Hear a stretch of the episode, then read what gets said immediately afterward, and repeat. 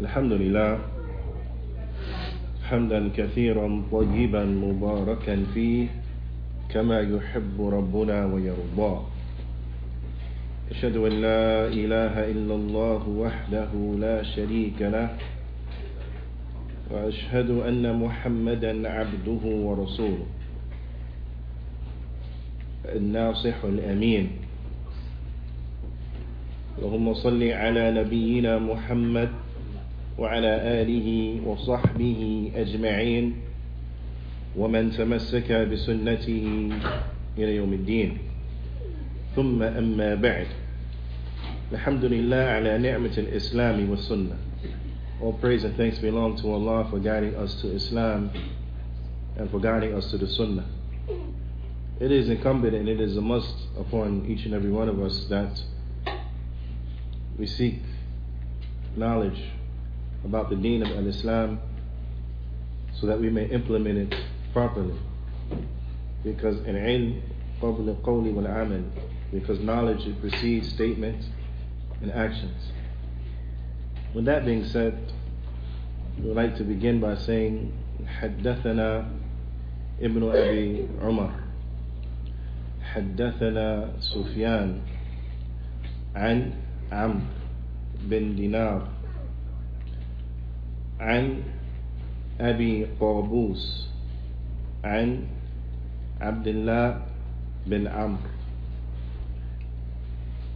قال قال رسول الله صلى الله عليه وسلم الراحمون يرحمهم الرحمن ارحموا من في الأرض يرحمكم من في السماء. This hadith is a hadith that is tremendous. Before getting into the tremendous nature of this hadith, this hadith is a hadith that is musalsal. Musalsal bil awwaliyah. Meaning that there will be a rawi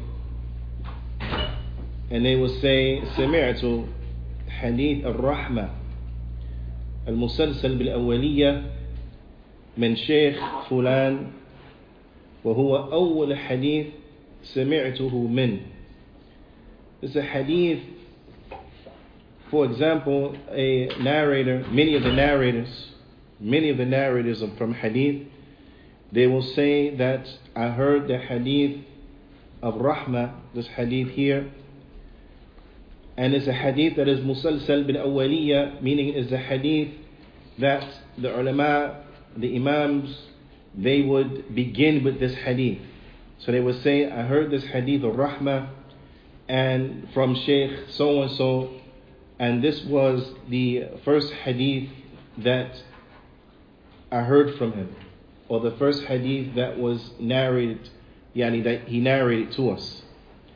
And this is because this hadith is tremendous and it gives us a good understanding of the nature of ilm, the purpose of ilm, the goal of ilm, and some of the desired effects that come from from ilm. على كل حال, the translation of this hadith is الراحمون يرحمهم الرحمن that those who are merciful then the most merciful he shows them mercy. Irhamu man fil ard, yarhamukum man fil. Be merciful with those who are in the earth, and the one who is above the heavens will show mercy unto you. Na'am. Shaykh Saleh Abd Aziz al Shaykh, ta'ala, he mentions that the reason and from the benefits and wisdom why the Imams of the Deen, why the Muhaddithun, they will begin with this hadith is because ilm is rahmah knowledge is mercy. It leads to mercy. And it is incumbent as a good reminder for the student to understand this fact that ilm is rahmah. And that from the effects of it is that an individual he should grow in forbearance from the effects of it is that an individual He will spread and spread mercy amongst the people. And this is why you find of old that it was said that Ahl Sunnah arhamun nas bin nas that the people of the Sunnah they were the most merciful of the people to the people. And it was because of their knowledge that they were able to be forbearing, that they were able to have patience, that they were able to explain the best of manners to the people. Because ilm has to be implemented. Now, as the saying it goes, حتف علم بعمل فإن أجاب وإلا ارتحل that knowledge it calls out to action if it responds, meaning that the action meets the knowledge, then the knowledge it stays. and if it doesn't find a response, irtahala, then the knowledge it leaves. It goes away. Now, because the purpose of ilm is to implement, is to live by it. And you should be able to see the effects of the ilm upon a person. So therefore, you should never find a person who is connected to knowledge acting like an individual who is not connected to knowledge. You will not find the sheikh, for example, acting like just any person from the street. But you will find a level of behavior that is befitting to what they are carrying. So therefore it is incumbent that we strive to embody the ilm. Now, that we strive to embody the ilm. And before getting into um, what was selected and what was advised by the ulama to begin with with regards to the likes of lessons that deal with learning the deen, it is incumbent that we understand that this is not just a one shot thing, is not a one off, is not just coming one day to class and then that's it and then for the rest of the week, you forget about it and then you come back to it. No. But rather, knowledge is something that is acquired day by day, night by night, shay'an for shay, bit by bit, not all at once. As the ulama they mentioned, marama ilm jumlatan, ذهب anhu jumlatan. Whoever tries to take knowledge all at one time, it leaves him all at one time. Now, I give you an example. If I were to throw a tennis ball, say, hey, catch. If I threw one tennis ball, you'd probably catch it, right? If I throw you another, you will catch it. Throw you another, you will catch it. Okay, if I threw 20 tennis balls at you at one time, you'll be so busy trying to catch them all, you end up what? Catching none. I threw 50 at you at one time, you'll be trying to catch them all. You may catch, drop, catch, drop. You won't catch anything. Right? And likewise, the ilm If you try to grab it all at once, you wouldn't be able to. If you try to go to that which is more complicated, that which is more advanced, you won't benefit anything. You'll struggle a lot and leave with very little benefit. So knowledge is bit by bit, day by day. The poet he said, اليوم العلم وغدا مثله ومن نخبة العلم التي تلتقط يحصل المرء به حكمة وإنما السين استماع النقط that today is knowledge and tomorrow the same thing today is knowledge and tomorrow is knowledge and from the fruits that an individual they will pick from knowledge from the fruits of knowledge is that a person will be able to attain wisdom Naam. that a person will be able to attain wisdom because remember in the Arabic language hikmah وضع شيء في موضعه that hikmah it means to put everything in its right place. In order to put things in their right place you have to know where they go. That makes sense? So it requires knowledge.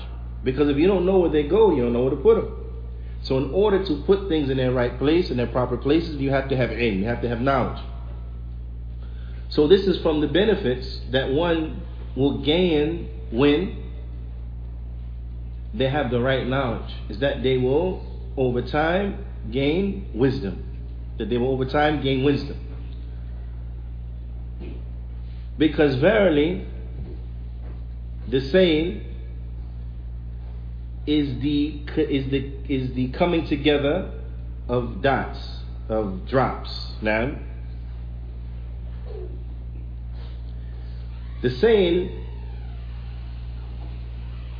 for lack of a better term, it's like those flash floods that come in the desert, right? Those flash floods that come in the desert. And this is when the rain comes and the ground cannot absorb the rain quick enough, so it sends a, a flash flood. Now, and statistically, more people drown in the desert than die of thirst in the desert due to these flash floods that come. This is the same, that flash flood. Ala kulli hal, to give you the understanding of how knowledge is attained, is that that the saying, this flash flood that knocked a person off his feet, some people drown, is nothing more than the gathering and the combination of, of raindrops. One raindrop by itself, is, you can handle that, right? Two, three, you can handle it. But when it comes over time, it becomes a lot. And this is the nature of knowledge A little bit here, a little bit there, a little bit here, a little bit there. Then after some time with consistency, you amass a lot. Because, as the saying it goes, يعني القليل باستمرار خير من كثير ينقطع that a little bit that is consistent is better than a lot that is severed. Now, a practical example. And this is from the ways um, to beat shaitan. Now, is to be consistent upon worship. So, for example, if a person were to be consistent upon witr and praying something from Qiyamul Layl, which is anything, Qiyamul Layl is anything prayed after Isha. So anything prayed after Isha is Qiyamul Layl. So much so that if you're traveling and you combine your prayer, you're traveling and you combine your prayer, Maghrib and Isha, in the time of Maghrib, you combine your prayer in the time of Maghrib. So in Maghrib time, you pray Maghrib, then you pray Isha because you're traveling. You with me? But anything you pray after that is Qiyamul Layl. That makes sense? You see the ease of the religion? It's easy. Anything you pray after that is Qiyamul Layl. So now back to the example. If a person were to be consistent every day and he prayed at minimum, because the minimum one can pray for Qiyamul Layl is how many? Who knows? Huh? Minimum. Not two. One. Because witr is one. Now, at the bare minimum, a person just pray with her. He had a he had a long day. She had a long day, right? He worked a lot. The children were running her crazy, and they, and they pray Isha, and it's I'm just gonna pray one rak'ah. That's witr. That constitutes qiyamul. Now, if they were to remain consistent upon that for one year, every day, they will have prayed how many rak'ahs? 365. That's better than a person that will come and pray full 11, full 11. He does it for a week. Then he stops for months until Ramadan. Who will have amassed more? The person that was consistent with one, one, one, one, one, one, one, and then now Ramadan comes and they're praying Tarawih. Eh, eh, eh, you see? Who, who gonna get more? So the small that it is, is consistent is better. And this is uh, the approach that has to be taken in many things in life, but in particular when it comes to seeking knowledge, that we take bit by bit by bit by bit. Also, it is important that we memorize. It is very important that we memorize. Now, as one of the poets he mentions, and he really highlights the issue of memorizing and the importance of memorizing. He says that uh, إن لم تكن حافظا واعيا فجمعك للعلم لا ينفع أتحضر بجهل في مجلس وعلمك في الكتب المستودع He said that if you do not memorize and become one who safeguards the knowledge in his chest, he said, then your collecting of knowledge in reality will not benefit you. He said, Do you present yourself to the gathering with your knowledge You bring your, uh, excuse me, do you present yourself in the gathering and you have present with you your ignorance? You bring your ignorance to the sitting while your knowledge is safely stored away in books. You see?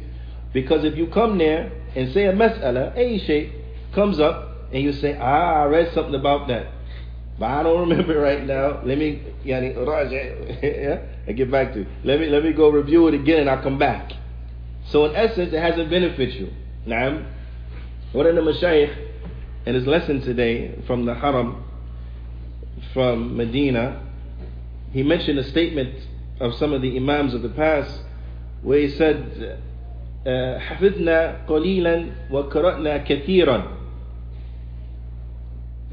that we memorize a little bit and we used to read a lot.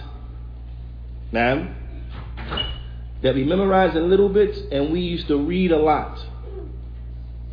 But we did not benefit.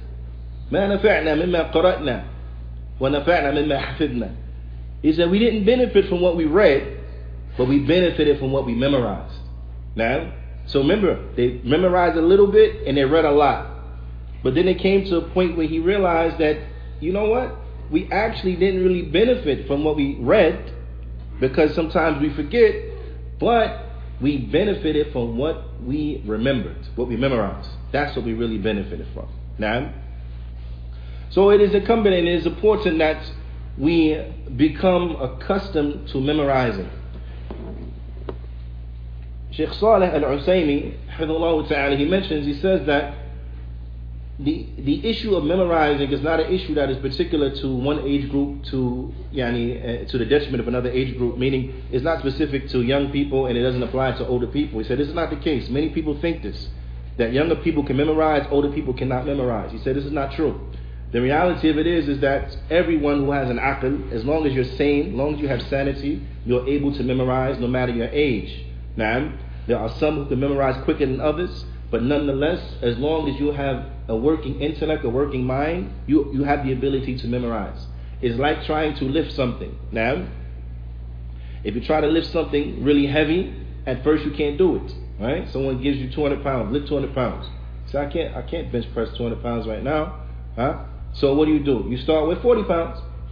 Right? The bar is 40 pounds. Right? But then, then you put, you know, little by little by little by little by little by little by little then now you can do 200 pounds because you have to work your way up to it. Same thing with the memorizing. The mem- memory is like this, where you have to work it. The more you work it, the, the stronger it'll be. The more you work it, the stronger it'll be. If you neglect it, you don't you don't work it, just like your muscles, you don't utilize them, then you're going to be weak. But if you utilize them, you're going to be strong. Now, so now, granted, some younger folk they got stronger legs than older folk. True, true, generally. However, if the older man is consistent in his exercising and conditioning, then he will do what? He will run laps around a young man. So just same thing with the memory. It's not specific to one age group or not the other age group. So as long as you're alive, as long as you have an aql, as long as you have an intellect and it's working, you can memorize. Now, so you start small. Memorize what you could, that's easy. And then you increase. And but you have to do it daily. You have to work it daily. Now, so some of the ulama they mentioned there should not be a day that goes by except that you memorize something. A day shouldn't go by except that you memorize something. Now, so whether that be an ayah from the Quran, Sheikh Saleh, uh, uh, um, uh, Sheikh Sulaiman, Afwan, Sheikh Sulaiman al-Rahimi, he says you should memorize every day at least one verse. Just one verse. That's it. At least. Because what's going to happen is you, you memorize a verse, memorize a verse, memorize a verse. You might do that for a month, two months. And then you say, it's easy. Memorizing one verse is easy. I memorize two. Two becomes easy. I'm going to memorize three. Three becomes, memorize four, memorize five. You see? Until you're memorizing a page, a rubu', so on and so forth. Now, until, until, until you finish the Quran. Now, so likewise, we should be memorizing every day something, something every day, an ayah, hadith, or a portion of a hadith, maybe a, a couple sentences from a hadith. Then you come back the next day, a couple sentences from the hadith. It's only going to be for so many days until you finish the hadith. Now, a message from the mutun, a few lines. Only going to be a certain amount of time you finish the message. Now, a qasida, ilmiya. Now, it's going to be a bait, two baits, three yeah, abiyat, and then you're going to memorize the whole of the of the of the poem, the knowledge-based poem, so on and so forth. And likewise, we should be striving to memorize. Alakulli we said all that to say, which brings us to a tremendous a tremendous book that we all have to, and we all should be very very uh, familiar with and versed as relates to it, and that is the Arba'in of Imam al-Nawawi the 40 hadith of Imam al-Nawawi why this particular book this particular book is tremendous in so many ways but you will see as we will come to see bi'nillahi ta'ala that this book is a collection of 40 some hadith that deal with the principles of the religion, that deals with principles of, of the sunnah. Now, how often do people talk about sunnah? Sunnah, sunnah, sunnah, and a sunni, and a athari, and a, and a, huh? But that's beautiful, right? But, you know, we had a saying back when, what is it? Don't talk about it, be about it, right? It's easy to talk about it, but can you be about it? In order to be about it, you got to know about it. Now, so if you truly want to be upon sunnah, you have to learn what are the principles of the sunnah. What are the principles of this deen? If you don't know what the principles of the sunnah are, then, then how empty is your claim? It's like the poet he said, كل يدعي وصل الليلة وليلة لا تقر ذلك منه. That everyone claims a connection to Layla. There was a poet, his name was Majnun Layla. Now, I mean, he was crazy for Layla. That was his nickname. That's how crazy he was for Layla. So they gave him the nickname Crazy for Layla. Like they stopped calling him by his real name. I don't even remember what his real name was. Now, I, it doesn't it escaped me right now. But I remember Majnun Layla. But he was crazy about Layla. But he had a nice line of poetry that really hits the, hits the concept. He said everybody's claiming to have a connection with Layla.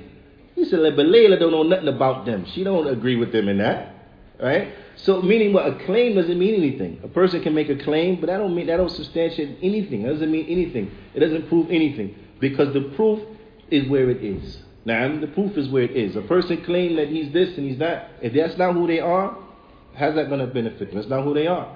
Now, so it is incumbent that we just don't come with claims and you know, the, and, and these things, but we come with the reality of the thing. That we come with the reality of the thing. And that comes from learning, that comes from understanding, that comes from implementing what we learn. Bismillahi ta'ala. So Imam Nawawi put together this tremendous book, and as you will find, it's, it's actually a uh, uh, combination of works of previous scholars that Imam Nawawi he added to and he completed. Now, uh, and then Imam Ibn Rajab, he came and he added a few more, making them 50 altogether, and yani, completed and, and, and, and uh, uh, increased upon the work of Imam Nawawi uh, and the like. But in any event, these hadith are hadith that are tremendous because each and every one of them is a principle from the religion. Each and every one of them, you, you, you, you grab a principle from the deen, a principle that could be applied in your life, a principle that you can benefit from day in and day out. Yani, really important. Really important. A hadith which gives you a well rounded understanding of the deen of Al Islam. Now, so Imam al Nawawi, rahimahullah ta'ala, he brings an Amir al Mu'mineen, Abi Hafs, Umar ibn Khattab, on the authority of the leader of the believers. The leader of the believers, حفص عمر بن الخطاب رضي الله تعالى عنه قال سمعت رسول الله صلى الله عليه وسلم يقول إنما الأعمال بالنيات وإنما لكل امرئ ما نوى. فمن كانت هجرته إلى الله ورسوله فهجرته إلى الله ورسوله. ومن كانت هجرته للدنيا يصيبها أو أو أو لامرأة ينكحها نعم أو امرأة ينكحها فهجرته إلى ما هاجر إليه. That verily actions are but by their intentions. And everyone shall be rewarded depending upon what they intended. So whoever his hijrah was to Allah and His Messenger, then his hijrah was to Allah and His Messenger. Meaning, whoever hijrah was to Allah and His Messenger, then they will be rewarded for making hijrah to Allah and His Messenger. And whoever his hijrah was for the dunya in order to get it, or for a woman in order to marry her, then their hijrah was, was until that in which they made hijrah for. Now, I mean, they got no reward from Allah. They got no reward uh, for their hijrah. Ala kulli this particular hadith, it was collected by the two imams of hadith. Imam Muqbil, rahimahullah ta'ala, he mentions that when it comes to a hadith, there are three essential things you should know. Three things you should know when it comes to a hadith. The first thing is, who is the narrator of the hadith? Now, the first thing, who is the narrator of the hadith? The second thing is the hadith itself. The third thing is where the hadith is collected. This is at the bare minimum. The bare minimum, bare minimum, is that you should know three things. Who narrated the hadith, the hadith itself, and where it's collected. Now, this is the very bare minimum. Now, so the narrator of this particular hadith is who? Is Umar radiallahu ta'ala anhu. Now, but who collected the hadith? Bukhari and Muslim. Said I only said the Imams of Hadith, the two Imams of Hadith. The two Imams of Hadith are who? Al-Bukhari and Muslim. They're the two Imams of Hadith. Now, the two Imams of Hadith, Al-Bukhari and Muslim. Now, Abu Abdullah, Muhammad bin Ismail bin Ibrahim bin Al-Mughira bin Bardizba Al-Bukhari. نعم this was Imam Bukhari's name والأبو الحسين مسلم بن حجاج بن مسلم القرشي النيسابوري this was Imam Muslim's name في صحيحيهما inside of the two collections of authentic hadith نعم اللذين هما أصح الكتب المصنفة those two collections of hadith that are the most authentic books that have been authored. They are the most authentic books that have been authored, yani, by who? By human beings. But this particular hadith is a hadith that Imam al-Bukhari, rahimahullah ta'ala, he began his sahih with. He began his sahih with this hadith. So this hadith, إنما الأعمال بالنيات, is the first hadith in Sahih al-Bukhari. Inshallah we're going to come back to it. And so Imam, Imam al-Nawawi, he numbered it first. He brought this hadith first.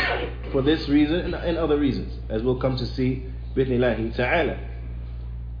Imam, Mus- Imam Muslim, he didn't use this hadith first. He used another hadith first in Sahih Muslim. And that was the hadith, hadith Jibreel which is a hadith called Umm Sunnah, the mother of the Sunnah. Naam. Just like the Al-Fatiha is Umm al-Quran, Hadith Jibreel, they call it Umm Sunnah, the mother of the Sunnah, because all of the Sunnah returns back to it. So it makes sense to start a book with it. Naam has a lot of yani, benefits and very high level. Imam al-Nawawi, because he couldn't yani, simultaneously begin the book with two hadith. So he took the hadith from the first hadith that Imam Bukhari uh, brought and he made that his first hadith. And he took the first hadith that Imam Muslim brought and he made that the second hadith. Naam. So the second hadith is hadith Jibreel. I'm saying that to say is that when you know that there was great attention paid to the placement of the hadith, then you will have a better respect to know there was great attention paid to the selection of these particular uh, uh, ahadith. طيب أخرجه البخاري ومسلم وأصحاب السنن وغيرهم that this hadith was collected by al-Bukhari and Muslim and also from the authors of the Sunan and other than them, the authors of the Sunan, like An Nasa'i, Ibn Majah, Abu Dawood, so on and so forth. Naam. Uh, ترمذي نعم وقد تفرد بروايته عن عمر. And this here is a reputation on the people of innovation. نعم because the people of innovation saying we can only use a hadith that are mutawatir as it comes to aqidah. Now we can only use a hadith that are well well well known narrated by many and so on and so forth when it comes to aqidah. And that is batil. That statement is batil. Now the reason they came up with it is because what? Is because a hadith like this that talk about aqidah yani destroy their program. Right so this is why they try to circumvent and so on and so forth. Now, على كل حال, this hadith is a hadith تفرد بروايته عن عمر رضي الله تعالى عنه علقمة بن وقاص الليثي. نعم, he was the only one, firstly, Umar رضي الله تعالى عنه was the only Sahabi who narrated this hadith. And then Al-Qama was the only one who took this hadith from Umar. So Umar is the only Sahabi narrated it. Then Alqama is the only one who took it from him. Who, who took it from him? وتفرد به عنه ibn Ibrahim إبراهيم التيمي. طيب. And Muhammad bin Ibrahim al-Taymi was the only one that took it from Alqama. وتفرد عنه يحيى بن سعيد الأنصاري. And then Yahya ibn, uh, bin Sa'id al-Ansari was the only one that took it from Muhammad bin Ibrahim at-Taymi. Now, so up until this point, one person narrates to another person, narrates to just one person narrates to this one more person, narrates to one more person, narrates to one more person. And then, uh, يعني, and then after that, كثر الآخذون عنه. Then after that, many people took it from him. Many people took it from him until this hadith is actually reached the level of mutawatir, meaning it's so well known. Naam. But in the beginning, which is one who took it from one, who took it from one, who took it from one, and so on and so forth. Naam. So the whole issue, anyone come and say about al hadith al ahad and how you can't use them when it comes to aqidah and so on and so forth, this statement is batil. It's false. Naam. As we see from this particular uh, Uh, chain that that, that, that, that doesn't hold weight. But also when you reflect on it and you think about it rationally, the Prophet ﷺ, when he sent the Sahaba to go different places to give da'wah, sometimes it was just one of them. Right? So if this concept had any credence, then he wouldn't have sent just one. Because then how are they going to take from him the issues of aqidah? When he sent Mu'adh ibn Jabal and he gave him the advice, he told him that he's going to the people from the people of the book. فَأَوْلْ مَا تَدْعُوهُمْ إِلَيْهِ and يُوَحِّدُ Allah. So the first thing you call them to is to single out Allah alone in worship. Mu'ad, one person, calling them to single out Allah in worship. Is that aqidah or no? That's aqidah. Naam. So anyone who come and say we can't use an ahadith al-ahad when it comes to aqidah and issues of aqidah, it's a person don't know what he's talking about. Why? Because they have a devious uh, intention. Naam. And that is to yani, circumvent those ahadith that destroy their innovation.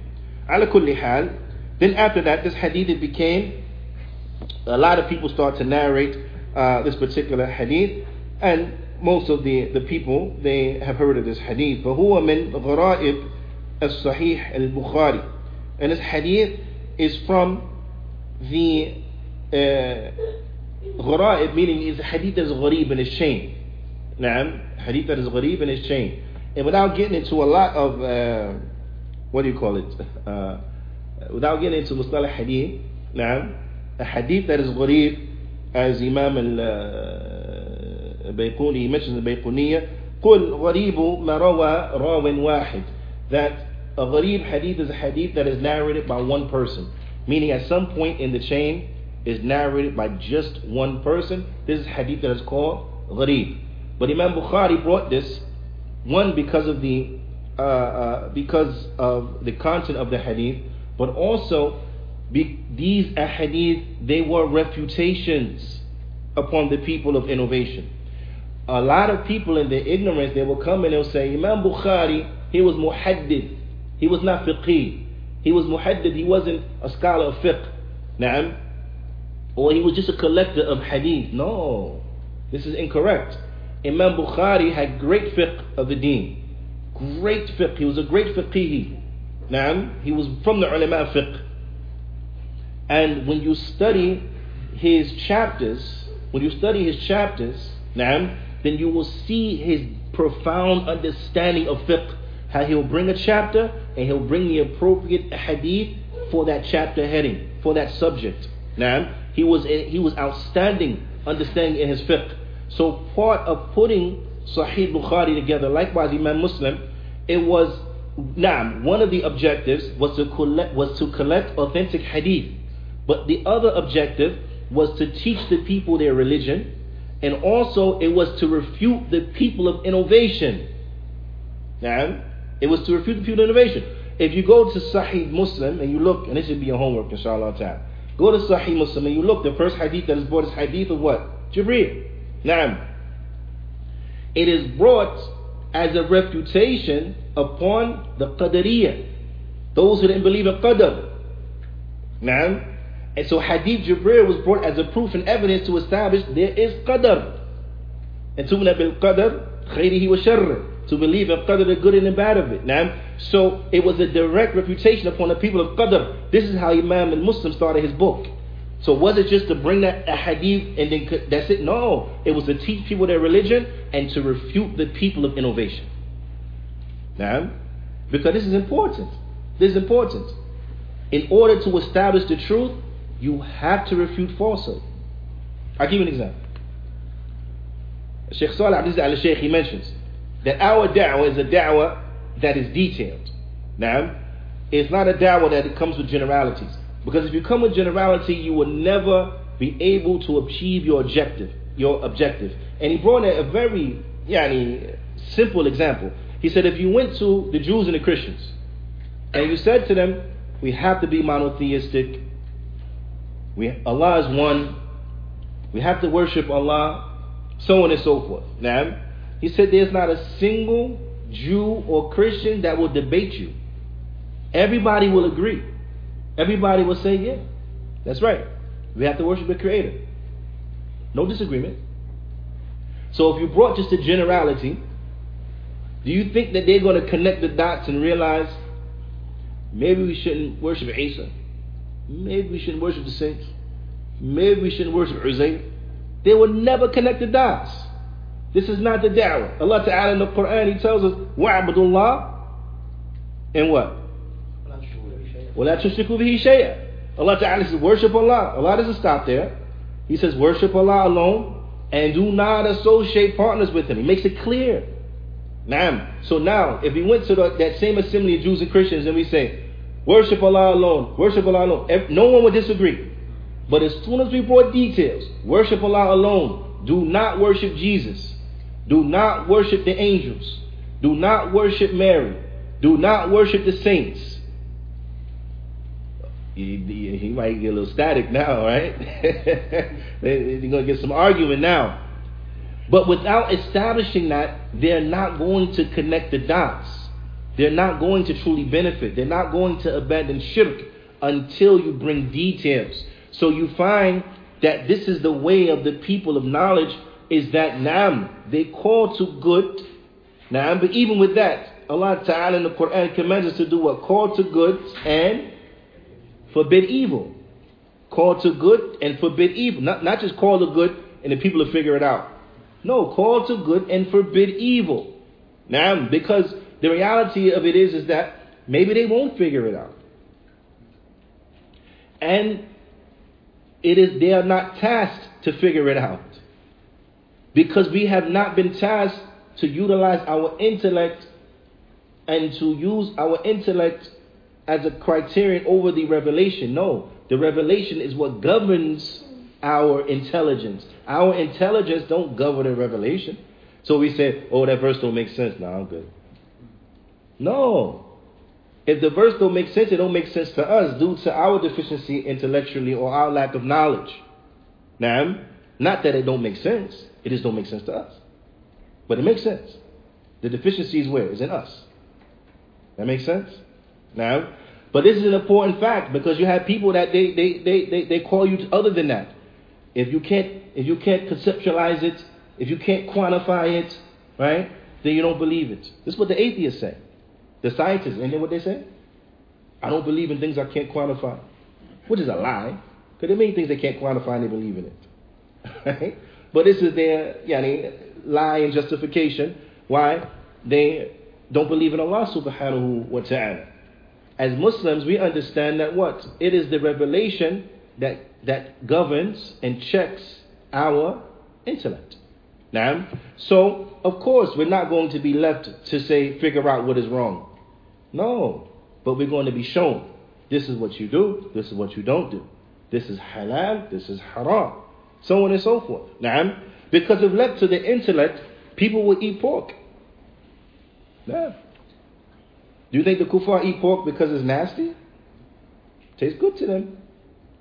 So if we left it on our intellect of just what tastes good, then a person will say it's okay. Right? But we know it's haram. Because it's not okay. Very bad. But at the end of the day, we don't eat it. You know why? Because Allah told us not to. Very simple. Now, that's just a little tidbit, Yani. Because Kufar like asked the question, how can you eat pork? So very easy, very simple. They say why? Because Allah said don't eat it. Now, if you want to know some of the wisdoms, some of the benefits in not eating it, that's another discussion. But we don't eat it because Allah said don't eat it. That's why we don't eat it. Now, but ala kulli. So this hadith is a hadith that it comes and so many aspects of it, it refutes the people of innovation. Also another hadith.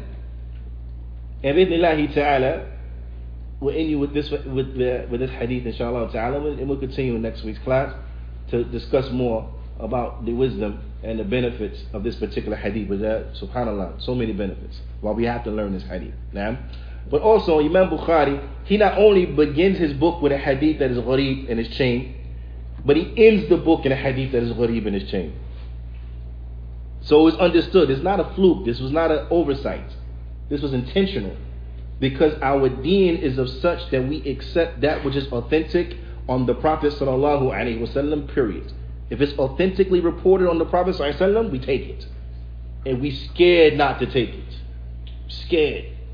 What are the imams of the past? They said that if a person just yeah reject one statement of the Prophet sallallahu they're, they're going to be destroyed.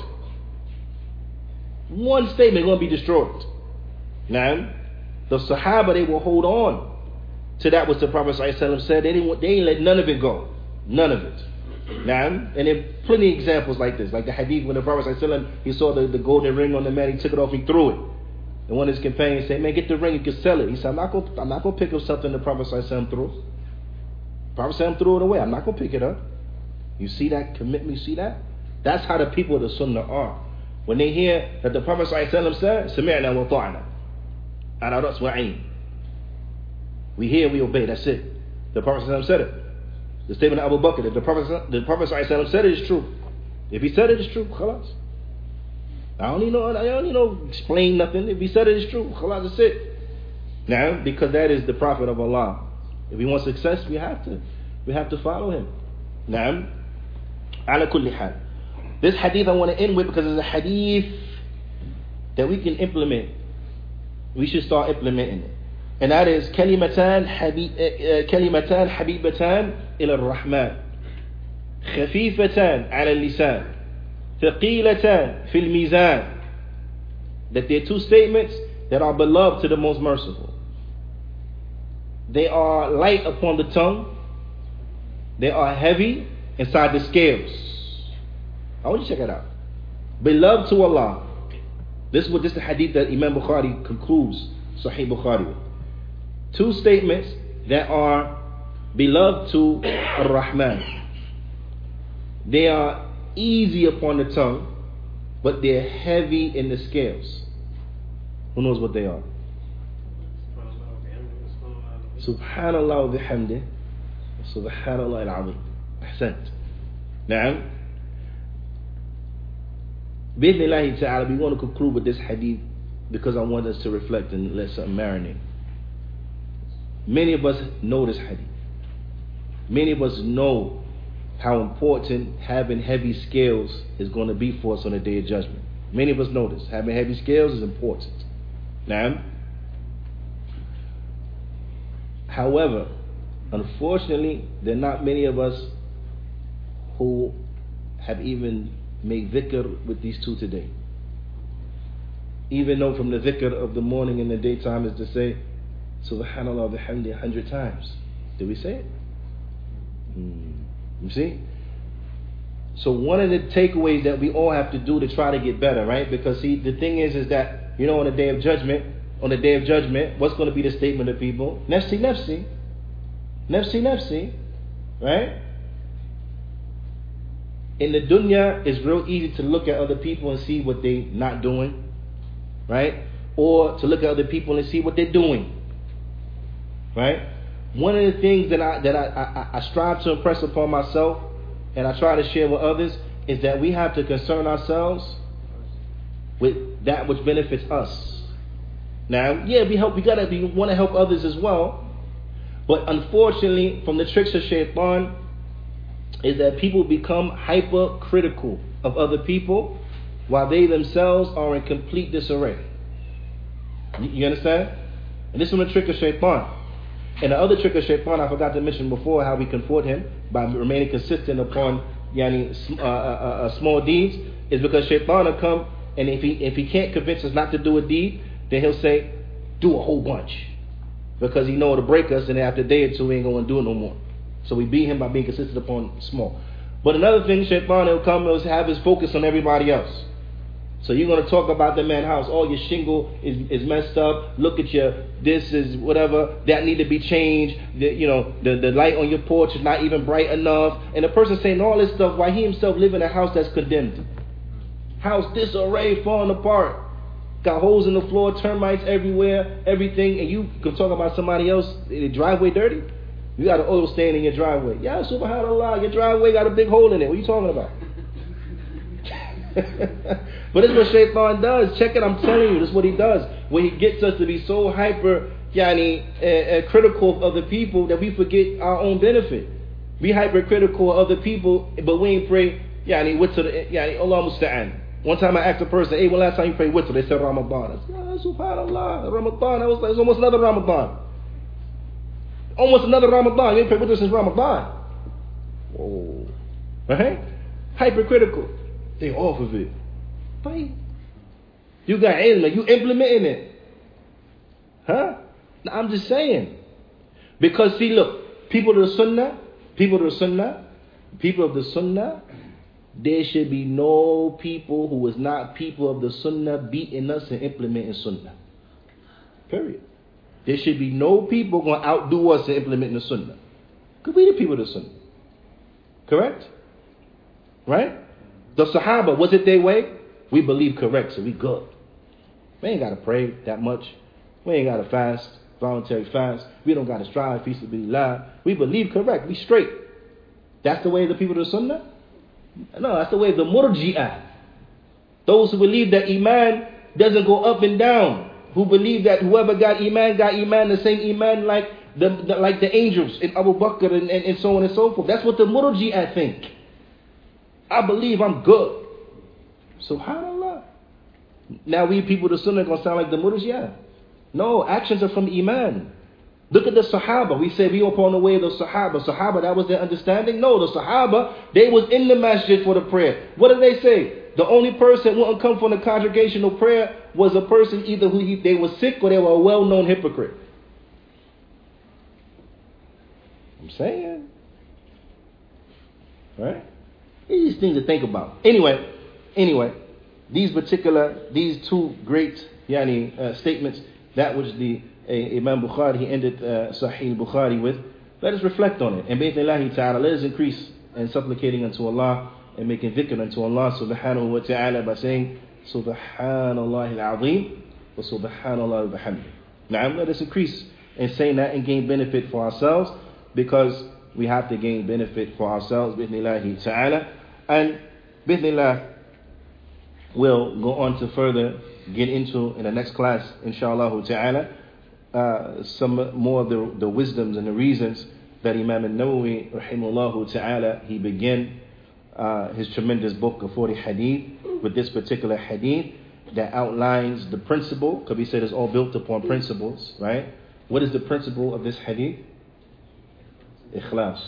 Na'am, that we have to have ikhlas we have to have sincerity unto Allah subhanahu wa ta'ala and I want us uh, at the very minimum until we get more into it bismillahi ta'ala to bring this with us throughout the course of the week and realize that whatever we do from the righteousness and the good deeds and so on and so forth, we have to do it for Allah subhanahu wa ta'ala. Not looking at the creation, period.